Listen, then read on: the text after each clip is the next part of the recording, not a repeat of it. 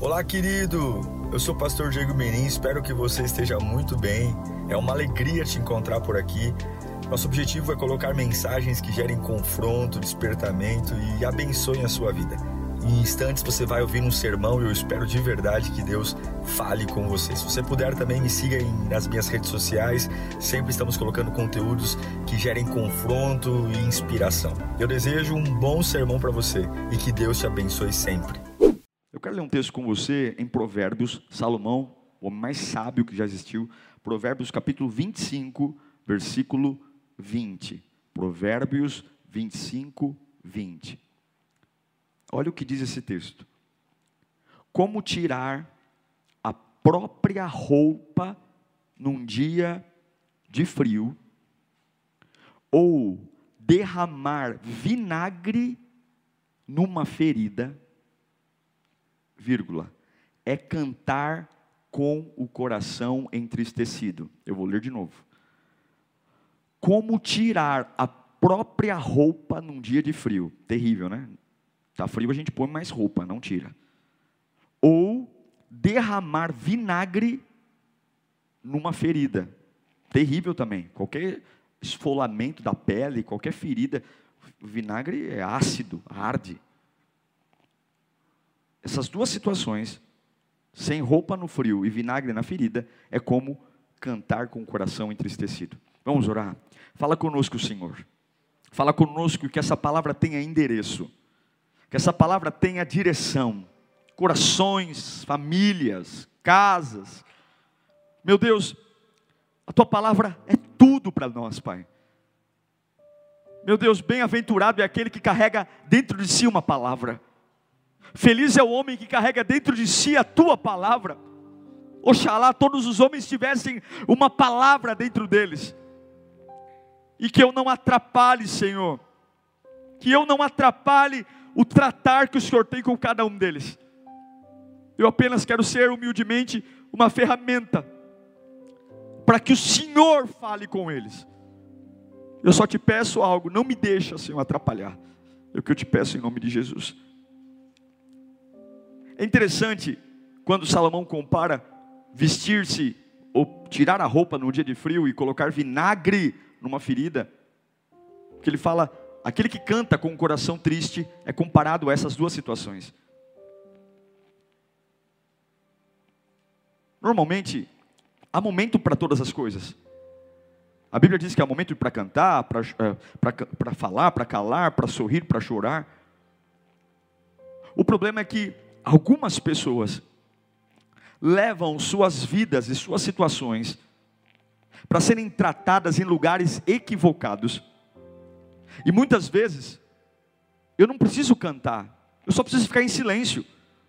Porque eu vou te dizer uma coisa: quando eu canto, a minha alma pega fogo. Quando eu canto, eu me alegro. Agora, como é que pode uma pessoa cantar e estar tá se sentindo como vinagre na ferida? Só tem uma conclusão: ela está cantando no momento errado, porque a música é poderosa, a música apaixona, impregna a alma. Se ela está cantando e ela está se sentindo como um vinagre na ferida, é porque alguém mandou ela cantar no momento que não era para cantar. A mensagem que eu entendo que Salomão está passando é: veja, não era para estar tá cantando agora ela está se sentindo como uma pessoa que está tirando a roupa no meio do frio, está incômodo. E esse é o problema. O vinagre na ferida é quando nós tratamos a ferida no lugar errado. Tratamos a ferida no lugar errado, porque o meu Deus não põe vinagre. Lembra da parábola do bom samaritano? Há um homem caído à beira do caminho, vem o levita, passa longe, vem o sacerdote, passa longe, aí vem o samaritano, e o que, que ele tem na mochila? Ele tem duas coisas: ele tem vinho e tem bálsamo. Como que ele trata as feridas do, do homem no chão? Ele taca primeiro o vinho? Não. O vinho que simboliza o vinagre? Não. Primeiro ele passa o bálsamo. Porque o bálsamo vai aliviar as feridas. O bálsamo vai trazer uma sensação de suavidade, de frescor, e depois de passar o bálsamo, ele passa o vinho, porque o vinho arde, é ácido, e o vinho desinfeta. O meu Deus, ele é amor e verdade. Mas Deus nunca começa com a verdade. Ele começa primeiro com o amor, depois a verdade. Ele é amor e é justiça. Mas antes da justiça, ele põe o amor. Ele repreende Zaqueu, mas antes de repreender Zaqueu, ele manda Zaqueu descer depressa. Ele repreende a, a prostituta e manda a prostituta ir embora e não pecar mais. Mas antes de tacar a justiça na prostituta, dizer: Ó, oh, eu sei quem você é, ele vai lá, ajoelha com ela e abraça, porque sempre o meu Deus coloca o bálsamo primeiro, depois o vinagre. E o problema é que tem um monte de gente morrendo, sofrendo, ardendo, porque tem levado a, a, as feridas para lugares sem respostas. O homem não cura o homem. E eu vou te contar uma história de um dos homens que passou uma vida mais doida. Está lá em Jó, capítulo 2, versículo 11. Você conhece a história de Jó, não conhece? A Bíblia diz que Deus olhava para Jó e falava assim: Olha, está aí um homem íntegro, está aí um homem reto, está aí um homem que se desvia do mal, que orgulho eu tenho dele. Aí o diabo vai lá, vai no céu e fala: Ó oh, Deus, é lógico que ele é um homem íntegro, reto e se desvia do mal, ele tem tudo: filhos, dinheiro, família estruturada, ele tem tudo. Eu duvido que se o senhor tirar dele, o que ele tem, se ele vai continuar sendo um homem íntegro, reto e justo. Deus fala: Ei, Satanás, eu sei quem ele é. E Satanás fica lá e Deus permite, para mostrar ao diabo quem Jó era, Jó perder tudo. Ele perde tudo. No único dia ele perde os dez filhos. O único dia, e não sobrou nenhum filho de consolo, nenhum. No único dia morrem os dez. O camarada está se recuperando de, de, de sepultar dez caixões. Começa a chegar a notícia: para todo lado. Estoura o WhatsApp de Jó. Jó, roubaram o teu gado. Jó, roubaram tuas ovelhas. Jó, os currais pegou fogo nos. Jó, perdeu tudo. Meu Deus do céu. Nem acabou o luto por morrer meus dez filhos. Agora perdi, fiquei pobre, miserável, não tenho mais nada, não tenho propriedade, não tenho dinheiro, não tenho trabalho, e o homem era muito rico. Agora, enquanto ele está digerindo a perda dos filhos e a perda das finanças, começa a pipocar caroço caroço do alto da cabeça à planta dos pés. A Bíblia diz que saía pus entre as peles. A pele de Jó rachava e saía pus, ao ponto de ter que se coçar com cacos de telha. O casamento de Jó acaba. A mulher dele fala: Meu, amaldiçoa teu Deus e morre. Você é um desgraçado. Os filhos morreram, está pobre, miserável. Você está doente, fedendo, jorrando pus pelo teu corpo inteiro. E ele fala: Você fala como uma louca, mulher. E aí, os amigos ficaram sabendo da situação de Jó.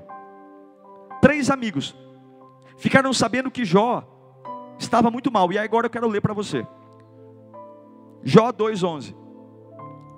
Quando três amigos de Jó, nome deles, Eliafaz de Temã, Bildab de Suá, Zofar de Namate, souberam de todos os males que haviam atingido, saíram cada um da sua região e combinaram de encontrar-se para mostrar o que? Solidariedade e consolar a Jó. Os camaradas estão indo consolar um homem que perdeu dez filhos, todo o dinheiro, todo o patrimônio, toda a saúde e o casamento. Quando viram a distância, mal puderam reconhecê-lo. E os três amigos começaram a chorar em alta voz. Olha a cena patética começaram a chorar em alta voz. E cada um dos três amigos rasgou o manto e colocou terra sobre a cabeça. Veja se, se é um bom amigo para te consolar. E depois assentaram-se no chão com ele, com Jó, e durante sete dias e sete noites, ninguém lhe disse uma palavra, pois viam como era grande o seu sofrimento. Olha que cena patética. Você está sabendo que o teu amigo perdeu tudo. O camarada está mal, está péssimo, está doente, perdeu filhos, perdeu riqueza, perdeu casamento. Teu amigo está mal. Não, eu vou lá consolá-lo. Quando eu vejo meu amigo de longe, eu começo a fazer um escândalo, gritando alto, rasgo minha roupa, taco terra na cabeça. E quando eu chego perto do meu amigo, com a roupa rasgada, com terra na cabeça, chorando, eu fico sete dias sentado do lado dele, sem abrir a boca. Aí o que acontece? Quando passa os sete dias, Jó não aguenta. Jó é ser humano e não é pecado ser gente. Pecado é tentar ser Deus. Jó começa a desabafar. Ele começa. Ele não, ele não, ele não afronta Deus, mas ele, ele começa a se questionar por quê? O que, que eu fiz para merecer isso? E Jó começa a desabafar, compartilhar o que estava acontecendo dentro dele. Era um desabafo, não era uma crítica, não era uma crítica. Sabe? E, aí os amigos dele começaram a olhar para o desabafo de um camarada que está arrebentado e começaram a, ao invés de ouvir, como é difícil só ouvir, né, gente? Como é difícil, como é difícil a gente ou, só ouvir a dor do outro. E, e a necessidade de, de, abrir a boca é, é algo terrível. E Jó começa a falar e eles começam a ficar indignados. Indignados, e se voltam contra Jó. Quando Jó começa a falar da dor que está sentindo, nossa, terrível. E é por isso que eu digo para você, que alguns estão cantando, porque estão ouvindo gente que está dizendo, vai lá e canta, vai lá se levanta. Olha, eu se fosse você diante dessa ferida, fazia isso, e é por isso que alguns vivem como vinagre na ferida, porque o ser humano é tolo e não sabe o que fala. De boa vontade o inferno está cheio de boa intenção, o inferno está lotado. Eu não estou dizendo que você não deve ter amigos, grupos de parceria, não, mas ferida na mão de homem é vinagre. Eu vou te ensinar. Por que, que é perigoso tratar ferida? Foram três amigos: Eliafaz, Bildab e Zofar. O discurso do primeiro amigo, quando Jó desabafou, depois de sete dias em silêncio, o discurso de Eliafaz se baseia na experiência de vida. Ele abre a boca, lá em Jó capítulo 4, versículo 7. Tem vários capítulos do discurso de Eliafaz, eu vou só citar. Eliafaz ouve a reclamação de Jó, as lamentos. Não, meu Deus, um homem que perdeu dez filhos, todo o dinheiro, todo o patrimônio, está doente. Não é uma gripe, não é um uma suspeita de câncer, o camarada está apodrecendo vivo. Meu Deus, esse homem, o mínimo que ele pode fazer é, é desabafar. Mas quando ele ouve o desabafo, olha o que ele faz, fala para ele: Olha, Jó, reflita agora. É como se ele falasse: A minha experiência de vida diz o seguinte: qual foi o inocente que chegou a perecer? Onde foi que os íntegros sofreram destruição. Pelo que eu tenho observado, pela minha experiência de vida, quem cultiva o mal semeia a maldade, e isso também colherá. O que, que ele está falando? Olha, olha, Jó, pela minha experiência de vida, quem perde o que você perdeu, quem sofre o que você está sofrendo, só tem uma explicação: esse camarada não é inocente. Esse camarada, ele simplesmente ele está colhendo o mal que ele fez para alguém. Meu Deus, quem permitiu a desgraça na vida de Jó foi Deus. O próprio Deus disse que Jó era um homem íntegro, reto, que se desviava do mal. Mas agora vai alguém perto da ferida de Jó dizer: Olha, pela minha experiência, isso aí é porque você não é inocente. Cuidado quando você leva as tuas feridas para os homens, porque eles vão te aconselhar de acordo com as experiências deles, e o que serviu serve para um não serve para outro. Se você venceu tua luta ou tuas lutas com, uma, com uma, um jeito, não, não ache que o jeito que você venceu tua luta é igual para todo mundo. Não é igual. Olha o que Eliafaz fala em, em Jó capítulo 22, versículo 15. Você vai continuar no velho caminho que os perversos palmilharam? Meu Deus, que camarada sem noção. Depois de ficar sete dias em silêncio, depois de dar um show, tacando terra na cabeça, eu vou consolar um camarada, vejo a desgraça dele, coloco terra na cabeça, rasgo minha roupa, choro alto, fico sete dias em silêncio, olhando para ele, e quando eu abro a boca, eu falo: Até quando você vai continuar nessa maldade? Eliafaz diz: Ó, pela minha experiência de vida, você deve se reconciliar, você deve te converter. Eliafaz vai lamber sabão. Tua vida está doendo, por quê? Quem é que cuida da tua ferida? As experiências dos teus amigos? As experiências das pessoas são elas que tratam teus machucados? Quem você vai ouvir para superar tuas dores? Aí me conta como é que você enfrentou isso. Olha, eu estou passando um problema igual o seu. O que, que você fez para vencer isso? É assim? Pois vai ser o que Salomão disse: vai cantar e não vai sentir nada, vai ser como vinagre na ferida. Eu não posso desprezar as experiências da vida de ninguém, mas eu não posso ser tolo ao ponto de achar que o que serviu para um serve para outro. O que Jó estava vivendo foi permissão de Deus na vida dele, só ele viveu. Ele a faz, é o vinagre na ferida da experiência humana. Quantos estão vivendo e pautando sua vida pelas experiências dos outros e tomando isso como remédio e arde, arde, arde, arde. Aí depois de Eliafaz arrebentar o coração de Jó, vem o segundo grande amigo, Bildab. O discurso de Eliafaz é sobre a experiência da vida. Agora Bildab não, Bildab vem falar da vaidade da vida, do seu olhar sobre vaidade. Ele vai dizer: olha, tudo que você está vivendo aí é pouco, é vaidade. Bildab já vem num discurso de superioridade, dizendo: olha, não sei, viu, Jó? Não é minha experiência de vida como ele a faz, mas pelo que eu conheço da vida, você não é tão bom quanto eu. Olha o que ele fala em Jó, Bildab, em Jó 18, 2. Olha o que Bildab fala. Olha o vinagre na vida de Jó. Quando você vai parar de falar, ele está olhando para um camarada desgraçado que perdeu dez filhos, que perdeu a mulher, que perdeu o dinheiro, que perdeu a saúde, e ele está falando para o camarada ficar quieto. Quando é que você vai parar de falar? Proceda com sensatez, e depois conversaremos. Como é que eu vou pedir sensatez para um homem que enterrou dez filhos? Que arrogância! Como é que eu vou pedir sensatez para um homem que perdeu tudo? Eu tenho que ouvir esse homem desabafar. Eu tenho que ouvir esse homem chutar areia. Eu tenho que ouvir esse homem, sei lá. E eu estou falando, ó, para de falar bobagem. Que, que vaidade tinha Bildab? Achando que Jó estava exagerando nas palavras. Que exagerando o quê? Tinha que falar mesmo.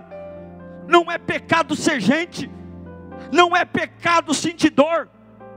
Não é pecado e aí, Bildab é tão arrogante que além de mandar Jó calar a boca, ainda fica dizendo: Olha, eu acho que além de você, a culpa também é dos teus filhos. Olha lá, Jó capítulo 8, versículo 4. Olha lá, Jó 8, 4. Olha o que Bildab fala. Olha o, o tanto de vinagre na vida de Jó. Jó 8, 4. Quando seus filhos pecaram contra ele, ele os castigou pelo mal que fizeram. É como se ele falasse: Olha, Jó, você é merecedor de tudo isso. A tua família não é tão boa, não. O discurso de Bildab é sábio, bonito, cheio de, de, de, de, estrutura, mas não tem sentimento, não tem empatia. Quantas pessoas você vai conversar e as pessoas banalizam a tua ferida, banalizam a tua dor. Para de ser, para de ser ingênuo, para de levar a ferida para gente que não liga, não se importa que quando você mais que não respeita a tua caminhada, a tua história, que não tem a mínima noção do que Deus está fazendo e fica tacando vinagre e arde, dizendo, ó, e fica como uma roleta russa, chutando o porquê que você está como está. Olha, na minha opinião, é o teu filho que pecou. Olha, na minha opinião, você está falando muita bobagem. Vai lamber sabão, Bildab. Quantas pessoas estão morrendo porque levaram suas filhas para os build-ups da vida. Foram se aconselhar com pessoas egoístas, que só pensam nelas mesmas. Pessoas que a vaidade está lá em cima, e a arrogância, e até mesmo quando você está vulnerável, ela usa a tua vulnerabilidade para pisar ainda mais em você. Aí vem o terceiro amigo. Eliafaz é o discurso da vida. Pelo que eu conheço da vida, sinto muito, você está errado.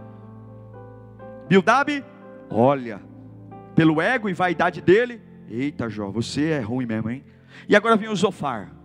O Zofar não usa a experiência de vida e o Zofar não usa a vaidade. O Zofar usa as escrituras. Olha que bonito. O Zofar ele é um religioso. O Zofar usa o legalismo. O discurso de Zofar é bonito cheio de bondade, ele fala de Deus, não vou ter tempo de ler todos os textos, capítulo 11 fala o discurso de Zofar, ele fala de Deus, fala da grandeza de Deus, da soberania de Deus, defende, mas quando ele vai falar de Jó, da ferida de Jó, aí ele pega tudo o que ele entende sobre Deus e descasca Jó. Olha o que Zofar fala em Jó capítulo 20, versículo 2. Olha a crueldade de um discurso. Olha como arde o vinagre na ferida. Jó 22. Olha o que Zofar fala: agitam-se os meus pensamentos e levam-me a responder, porque estou profundamente perturbado. Olha o versículo 3.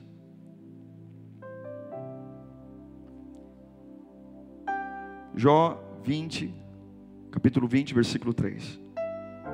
Ouvi uma repreensão que me desonra e o meu entendimento faz-me contestar. O que, ele está dizendo?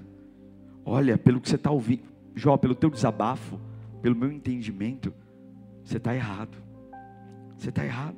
Aí ele começa a acusar. Capítulo 20, versículo 19. Olha o Zofar. Olha a legalidade da religião. Ó, sim, pois ele tem oprimido os pobres e os tem deixado desamparados, e apoderou-se de casas que não construiu. Sabe o que ele está falando? Olha, Jó, você perdeu tudo, porque você não construiu uma casa para os pobres. Você perdeu tudo, porque quando você tinha dinheiro, você era arrogante. Deus, Ele pune. Quer mais? Jó capítulo 20, coloca para mim o versículo 20, eh, perdão, versículo 29. Jó 20, 29. Olha, Jó, esse é o destino que Deus dá aos ímpios. O que, que Zofar está falando? Foi Deus que permitiu Jó perder tudo, mas olha o conselho dele, falando em nome de Deus, falando em nome de Deus. Esse é o destino que Deus dá aos ímpios, chamando Deus de ímpio, chamando Jó de ímpio, dizendo que aquilo ali era plano de Deus, e é a herança designada por ele para, por Deus para eles. Meu Deus do céu! Jofar, ele parte do pressuposto que Jó é injusto, que Jó está em pecado, que Jó tinha condições e dinheiro não ajudou ninguém, ele começa a julgar e usando o nome de Deus. Zofar é quando você leva as tuas feridas para a religião, muito mais do que liriano, eu sou de Deus. Onde você tem tratado tuas feridas? Onde você tem tratado tuas feridas? Porque se você tratar no lugar errado, vão mandar você cantar em lugar errado, vão mandar você sorrir quando não é para sorrir, vão te dar conduções erradas. E sabe o que aconteceu com Jó? Ele foi morrendo. Sabe qual foi a sensação de Jó ao ouvir os amigos? Olha o depoimento de Jó do vinagre nele. Jó capítulo 19, versículo 19. Olha como ardeu o vinagre na ferida de Jó. Olha como levar a ferida para a gente machuca. Olha o que Jó falou: olha, todos os meus amigos chegados me detestam, aqueles a quem amo, os camaradas vieram aqui para me ajudar, eles se viraram contra mim. Olha o versículo, capítulo 16, versículo 20. Olha o desabafo de Jó do vinagre na ferida. O meu intercessor é meu amigo. Quando diante de Deus correm lágrimas nos meus olhos. Põe o 21. Olha o que Jó diz, misericórdia, 21. Jó 16, 21. Ele defende a causa do homem perante Deus. Como quem defende a causa. Não, é Jó 19, 21. Misericórdia, meus amigos, misericórdia, pois a mão de Deus me feriu. Se você levar tua ferida para pessoas, eu respeito. Tem gente que gosta de cuidar da vida do outro. Olha, conta comigo, viu? Se você precisar de um, de um, de um, de um ouvido para desabafar, vai lá, tonto. Olha, conta comigo, viu? Se você precisar de um companheiro, como que uma criatura vai curar outra criatura? Tenha irmãos na fé para você falar da palavra. Tenha irmãos na fé para você cantar junto, para orar junto. Mas ferida, ferida na mão do homem é vinagre. Porque eles vão tentar curar você pela experiência deles, e a experiência de um não serve para o outro. Eles vão tentar curar você pela vaidade, dizer, não, peraí, eu passei pela mesma coisa que você, e eu, nossa, eu não fiquei como você está, não, hein? Olha, eu passei pela mesma coisa que você, nossa, eu recuperei isso fácil. Nossa, eu passei pela mesma, eu não chorei tanto como você está chorando. Nossa, como você é fraco, hein? Eu acho que você está em pecado, hein? Nossa, porque eu estou na igreja, eu passei pelo mesmo problema e eu reagi, porque ele vai falar com você com vaidade. Ou então você fala, nossa irmã, vigia, hein? Porque isso aí é brecha Vigia, hein? Porque olha, quando eu desço nas madrugadas, Deus me diz que isso aí é brecha, é Satanás. E quem fez Jó perder tudo, pelo amor de Deus? Quem fez Jó perder dez filhos, perder animais, perder a saúde? Quem? Deus! Toma cuidado, porque você está morrendo porque a experiência dos homens, o orgulho dos homens e a vaidade e a religiosidade está matando e está ardendo. Aí você fala, meu Deus, por que, que eu canto e não sinto? Porque mandaram você cantar na hora que não era para cantar, porque estão mandando você conversar com gente que não era para conversar, estão mandando você fazer sacrifício de tolo, as pessoas estão jogando com a tua vida, e você está aí, ó, como Jó, meu, meu Deus, o que está acontecendo? O que está acontecendo? Como ele diz, olha, as minhas lágrimas estão tão, tão aqui, ó, estão aqui me matando, e eu estou me desfazendo de lágrimas e não sei. Eu vou te ensinar para nós orarmos como que Jó saiu disso. Em Jó 42, 10. A vida de Jó mudou. A ferida começou a ser curada. Não com ele, quando ele ouviu Eliafaz, Bildab e Zofar. Depois que Jó orou pelos seus amigos, e que amigos, hein? Depois que Jó orou pelos seus amigos, o Senhor tornou próspero novamente e deu em dobro tudo o que ele tinha. Jó foi moído pelos amigos. E depois que ele orou pelos amigos, depois que ele liberou, Deus mudou a vida dele. Deus não mudou a vida dele com amizade, grupo de célula, grupo de conexão, amiguinho no shopping. Ai, eu, graças a Deus, estou firme na igreja porque eu fiz amizade. Que amizade o quê? Ai, graças a Deus, estou firme na igreja porque estão me acompanhando. Que acompanhando o quê? Ah, eu estou firme na igreja porque tem um projeto de integração maravilhoso. E você precisa de homens para curar a tua ferida. A igreja vai te ajudar. Mas quem vai mudar a tua vida é Jesus. Para de idolatrar homem. Você quer ter uma vida diferente? Primeira coisa. Porque se você não curar essa ferida, essa ferida vai apodrecer, e ferida aberta destrói você e deixa tudo fedido em volta de você. A ferida que você não cura, você transmite. E por isso tem gente, é vinagre, vinagre não cura, vinagre, vinagre não cura. Está tóxico emocionalmente, tóxico espiritualmente, doente fisicamente. E tudo que você não cura, você vomita. E é por isso que tem gente vomitando raiva, ódio, porque não é curado. Eu vou te dizer como curar ferida. Primeiro com óleo, porque o modelo de curar ferida é a parábola do bom samaritano.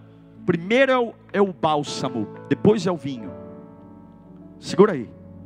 Quem tem ferida? Tem ferida? Não importa a origem, familiar, emocional, ofensa, o que quer. É. Primeira coisa para curar ferida: dispensa as pessoas, se aproxima de Deus. Quer curar ferida? Número um, aproxime-se de Deus. Vou te dar um exemplo bíblico. Não vou precisar abrir, não. Só para você anotar quem está anotando. Em Lucas capítulo 8, 35 e 36. Havia um homem endemoniado numa cidade chamada Gadara. Havia tantos demônios perto dele, sobre ele, que esse camarada andava pelado, dormia dentro de sepulturas, colocavam ele numa prisão, ele quebrava a cela. Ele era um problema. Ele estava ferido e ele feria todo mundo. A cidade estava em pânico por causa dele. Um dia Jesus colocou os pés naquela cidade. Um dia Jesus pôs o pé ali. E é impossível quando o homem se aproxima de Deus ser o mesmo. Quando Jesus pôs o pé naquela cidade, o próprio demônio trouxe aquele homem para ajoelhar aos pés de Jesus. Jesus expulsou os demônios, foram para os porcos e aquele homem foi livre. Coloca para mim Lucas 8,35. Quando o povo viu aquele homem, olha o que aconteceu. E o povo foi ver o que havia acontecido. E quando se aproximaram de Jesus, viram o homem que dormia no cemitério, que tinha ferida, que prendiam e não ficava preso, que andava pelado. Viram o homem a quem havia saído os demônios, estava assentado aos pés de Jesus, vestido, não estava pelado, vestido e em perfeito juízo. E eles ficaram com medo. Claro que ficaram com medo, porque tem gente que se alimenta da tua ferida, tem gente que está acostumado com a tua doença. E Jesus vai deixar muita gente com medo do que ele vai fazer. O exemplo do gadareno é a maior experiência da cura emocional de ferida. Aproxime-se de Jesus e você vai ver se não começa a cura. Aproxime-se de Jesus, não importa quão oprimido. Para de pedir piedade humana, para de ficar chorando, para de miga, amigo, que miga, amigo o quê? Vai se aproximar de Jesus. Se aproxima, vai orar, vai jejuar. Você vai ver se essa agressividade não passa se essa agonia não passa, se essa violência não passa, se esse pânico não passa, se você se aproxima de Jesus o suficiente, a tua vida muda. Quando Jesus se aproximou daquele homem, os demônios foram embora e a vida dele mudou, e ele se tornou um homem que pregou o evangelho na cidade que ele destruiu. Essa é a primeira coisa, quer curar a ferida, aproxima de Jesus. Segunda coisa, quer curar a ferida? Perdoe. Ah, mas perdoe.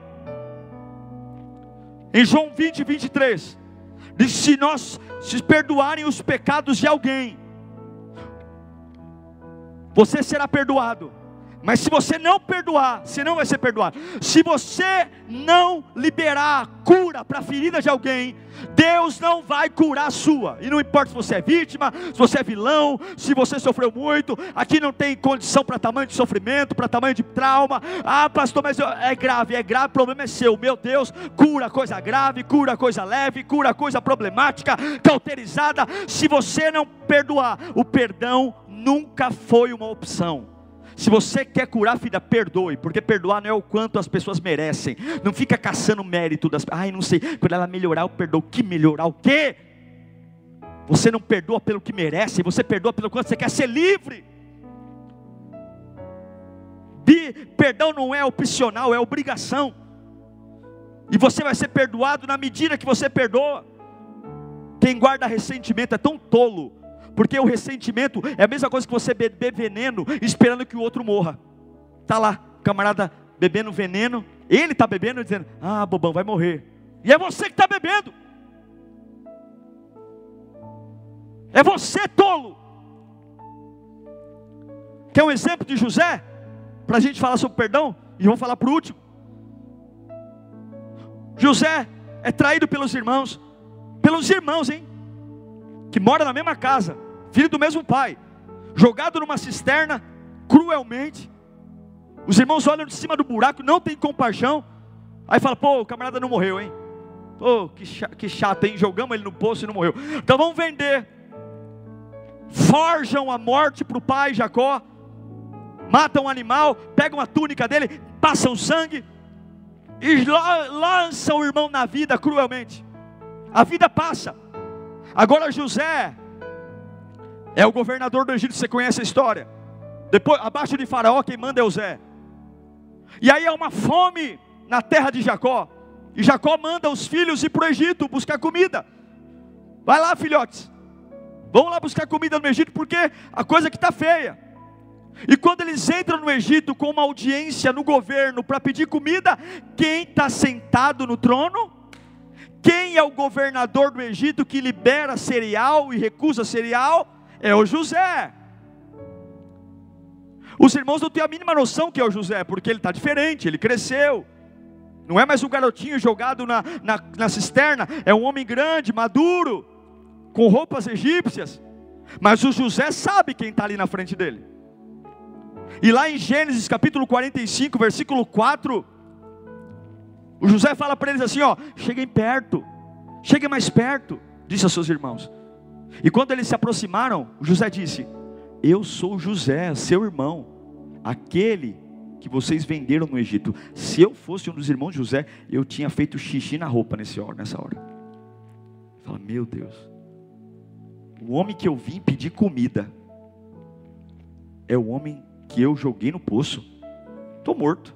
Ele vai me prender, vai bater na gente. Aí o que José fala? Versículo 5. Olha o que um homem livre fala. Gênesis 45, 5. Agora, irmãos, eu sei que a última memória que vocês têm de mim é me jogando na cisterna e me vendendo como escravo. Mas agora, não se aflijam, nem, nem se recriminem por ter me vendido para cá. Pois foi para salvar a vida de a vidas que Deus me enviou diante de vocês. Olha o versículo 7. Olha o versículo 7. Olha que lindo isso, olha que lindo. Mas Deus me enviou à frente de vocês para preservar um remanescente nessa terra, para salvar-lhes as vidas com grande livramento. Agora o 8 é o mais lindo de todos. O 8, 8, 8, 8, 8. Assim, eu perdoo vocês, porque não foram vocês que me bateram, me traíram, não foram vocês que me mandaram para cá, mas sim o próprio Deus. Ele me tornou ministro de Faraó e me fez administrador de todo o palácio. Sabe por que, eu libero? Porque Deus nunca perde o controle. Tudo, até o mal que te fizeram. Se você quer curar a ferida, perdoe, perdoe, perdoe, perdoe, perdoe, perdoe, perdoe tudo, perdoe as maldades, porque Deus te sustentou até hoje.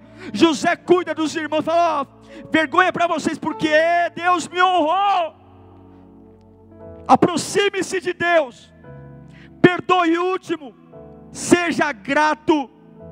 E Paulo diz em Colossenses capítulo 2, versículo 7. Olha esse texto. Enraizados e edificados nele, firmados na fé. Enraizado nele, edificado nele e firmado na fé, como foram ensinados. E o que, que isso gera em mim? Transbordando de gratidão. Por que, que Paulo fala que a gratidão é importante? Porque a gratidão vai te fazer uma pessoa feliz. Pessoas gratas são pessoas felizes. Você lembra da última vez que você foi grato por alguma coisa?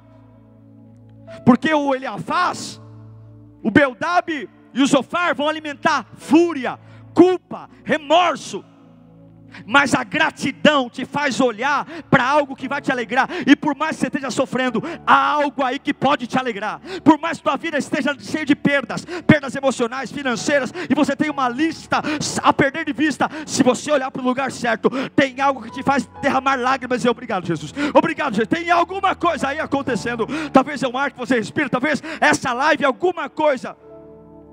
Quando você agradece, você é gentil para de ser bruto, chucro, e você agradece, para mostrar, a gratidão arrebenta a ansiedade, a gratidão te faz dizer para o futuro: não me importa, eu tenho alguma coisa para me apegar aqui agora. A gratidão é contagiante. A Bíblia diz que quando Jó perdoou os amigos, quando ele liberou, os amigos massacraram ele rasgaram a roupa, fizeram um escândalo, tacaram terra na cabeça, sete dias e sete noites ao lado de Jó, sem abrir a boca, e Jó desabafa, depois do sétimo dia ele desabafa, fala, gente, olha, eu vou te contar o que eu estou sentindo, é muito ruim o que eu estou sentindo, é muito ruim estar doente, e os camaradas vão arrebentar a humanidade de Jó, é vinagre, é o vinagre da experiência, é o vinagre da vaidade, é o vinagre da religião, é o vinagre da experiência, é o vinagre da, da vaidade, é o vinagre da rebelião, eles é da religião, colocando um fardo em coisas que Deus estava fazendo, ei, acorda! Chegue perto de Deus. Se você não curar essa ferida no lugar certo, você vai andar vomitando essa ferida pelos quatro cantos. Manda Biadab, Zofar e Eliezer saírem. Manda eles irem embora. Aproxime-se de Deus agora. Tolos idiotas,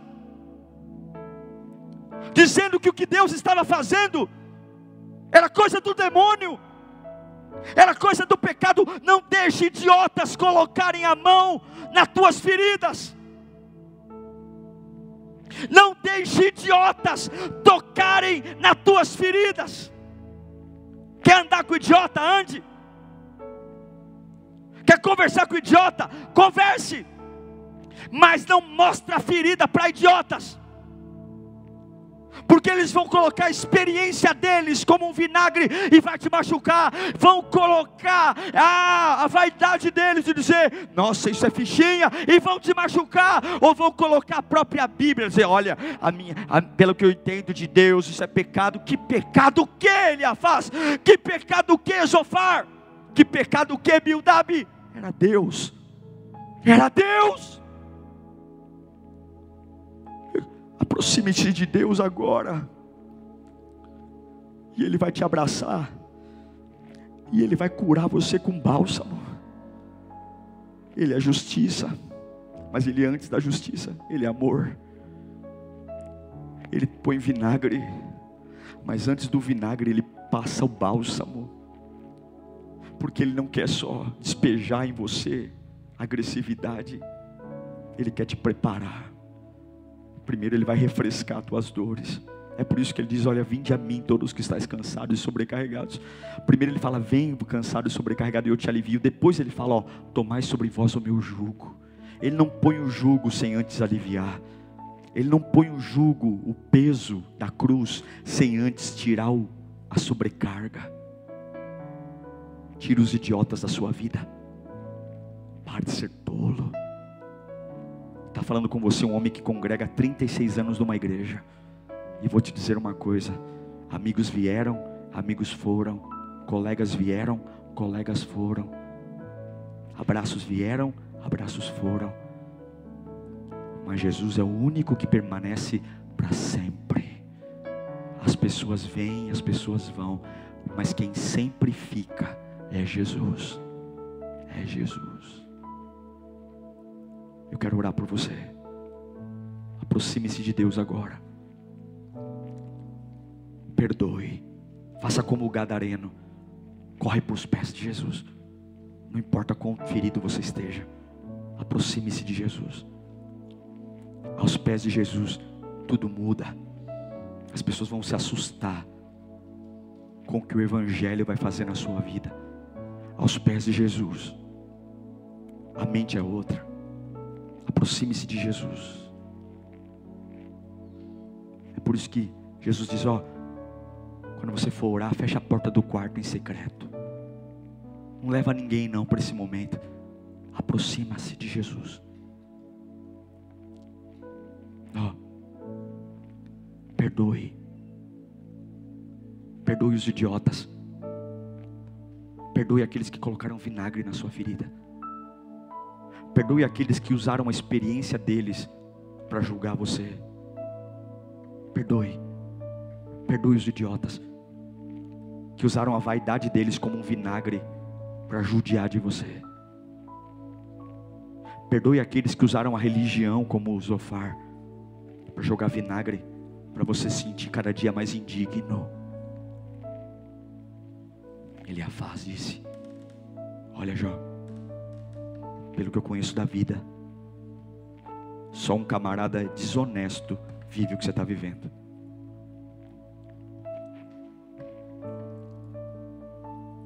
Bildab diz: Ei Jó, cala a boca. Abre a boca quando você tiver mais estrutura. Que soberbo. Sofar? Ei Jó. Quando você tinha dinheiro, hein Jó? Você deveria ter dado casa aos pobres. Meu Deus, pune aqueles que, quando podem usar o dinheiro em prol dos outros, você está merecendo. Idiotas. Três patetas idiotas. Jogando vinagre. Quando Jó orou pelos idiotas. Quando Jó disse: Deus, que idiotas, aqui sou eu que estou falando. Quando Jó orou por eles, Deus falou: Você entendeu? Que não é eles que te ajudam, sou eu. A sorte de Jó foi mudada e Deus devolveu tudo.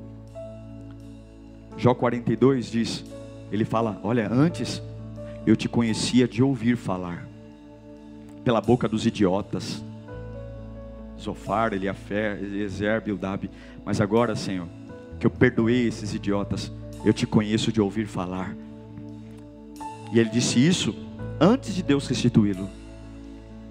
Libera os idiotas e vá perto de Jesus.